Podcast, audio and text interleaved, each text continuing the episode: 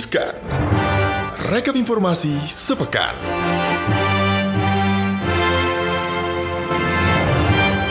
Selamat pagi, selamat siang, selamat sore, selamat malam Sobat Cuan. Hai Sobat Cuan. Balik lagi di Riskan Rekap Informasi Sepekan. Bareng gue Gibran. Dan gue Angel yang bakal bawain berita-berita menarik sepekan ini. Betul. Jadi buat kalian yang ketinggalan berita, yang gak update, dengerin aja Riskan ya episode bener kali banget. Ini ya. Ini adalah hari Jumat 9 April 2021. Gak kerasa mau puasa ya Angel ya. Dan juga tentunya nanti akan lebaran juga gitu. Tapi ini ada kabar yang agak kurang menggembirakan sebenarnya. Betul. Ini terkait dengan ibadah ya. Ini adalah biaya ibadah haji 2021 naik gitu ya. Naiknya 9,1 juta rupiah. Wow. Itu menjadi 44,3 juta rupiah. Naik tinggi banget, lumayan 9 juta ya. Iya. Tapi kan kalau kita tahu bahwa ibadah haji memang sempat dipending gitu kan karena masalah pandemi COVID-19. Tapi yang terbaru untuk 2021 ini, biaya ibadah haji tahun ini diproyeksikan akan naik. Kenaikannya itu 9,1 juta rupiah. Sebelumnya biaya haji 2020 itu hanya 35,2 juta rupiah. Itu artinya di tahun ini akan menjadi 44,3 juta rupiah per orangnya. Betul. Nah, dalam rapat bersama Komisi 8 juga nih hari Selasa kemarin 6 April, Anggito Abimanyu, Kepala Badan Pelaksana Badan Pengelola Keuangan Haji atau BPKH menyatakan bahwa kenaikan sebesar 9,1 juta ini itu paling banyak di program kesehatan. Untuk biaya prokesnya aja itu 6,6 juta. Kemudian ada kurs 1,4 juta rupiah itu kenaikan per orang. Benar. Kemudian biaya untuk hotel, catering, akomodasi itu juga ada kenaikan 1 juta rupiah per orang.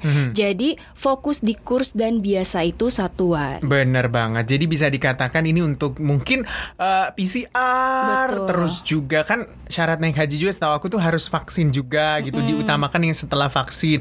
Terus PCR di sebelum datang, pas nyampe PCR, terus pas pulang lagi PCR. Jadi mungkin ada kenaikan harga atau penyesuaian harga. Iya. Tapi gitu. Anggito bilang sih kalau dia itu nggak bisa menjelaskan terkait program kesehatan ini karena ini bukan ranahnya kan.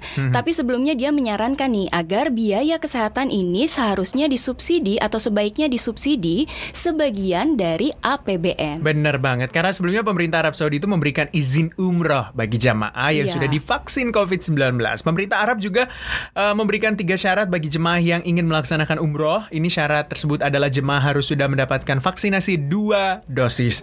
Kemudian bagi jemaah yang baru mendapatkan 1 kali dosis, itu setidaknya penyuntikan sudah dilakukan 14 hari sebelum melaksanakan ibadah umroh. Syarat yang ketiga adalah jemaah yang sudah sembuh dari virus COVID-19.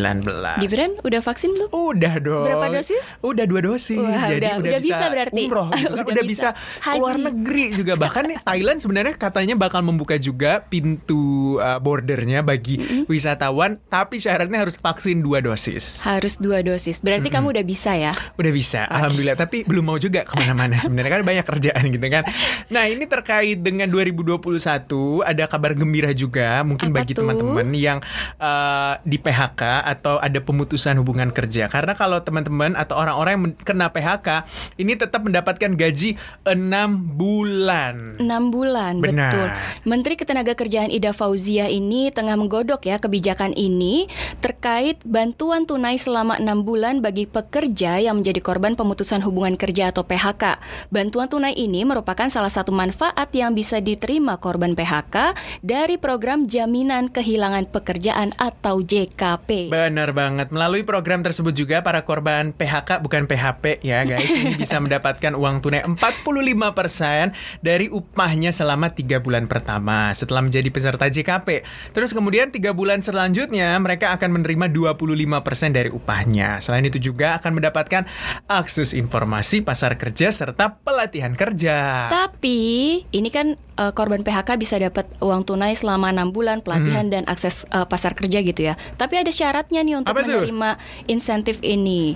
Yang pertama, peserta JKP itu harus warga negara Indonesia yang ikut serta dalam program jaminan sosial.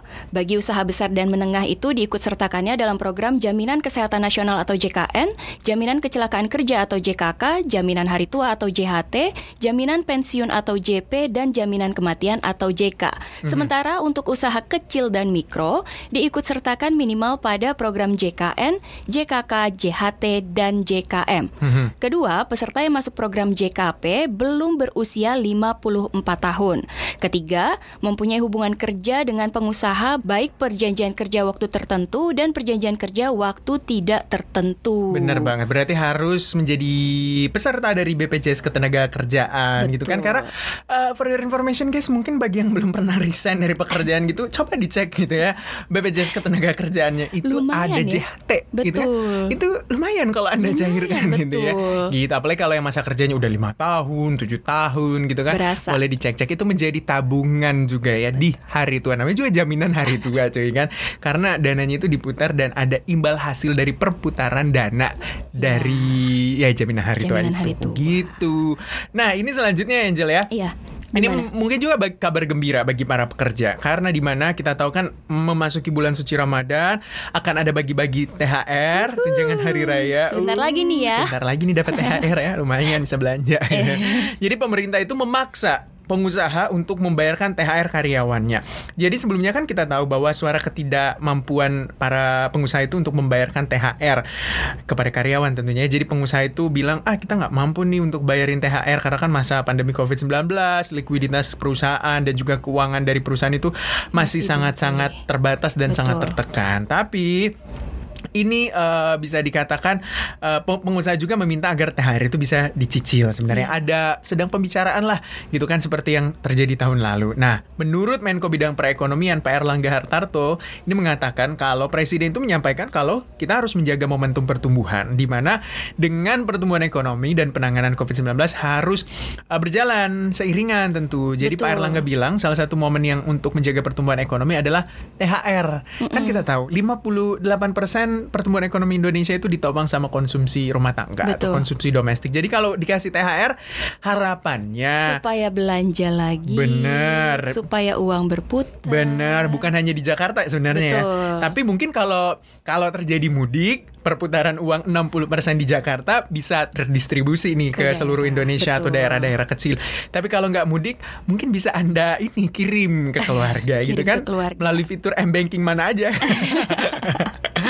Nah, menurut Pak Airlangga sendiri, katanya nih THR kepada karyawan itu harus disampaikan ke swasta karena berbagai kegiatan itu atau insentif sudah diberikan. Lebih lanjut, Pak Airlangga juga menyatakan akan mengebut penyaluran bansos kepada 20 juta penerima manfaat berupa beras, kemudian ada program Keluarga Harapan hingga BLT atau bantuan langsung tunai. Benar banget. Dan juga sebenarnya kan pemerintah itu melarang mudik dan akan memberikan jaminan sosial ya. Betul. Entah bansos atau mungkin bahan makanan gitu yang akan dibagikan khususnya wilayah DKI Jakarta.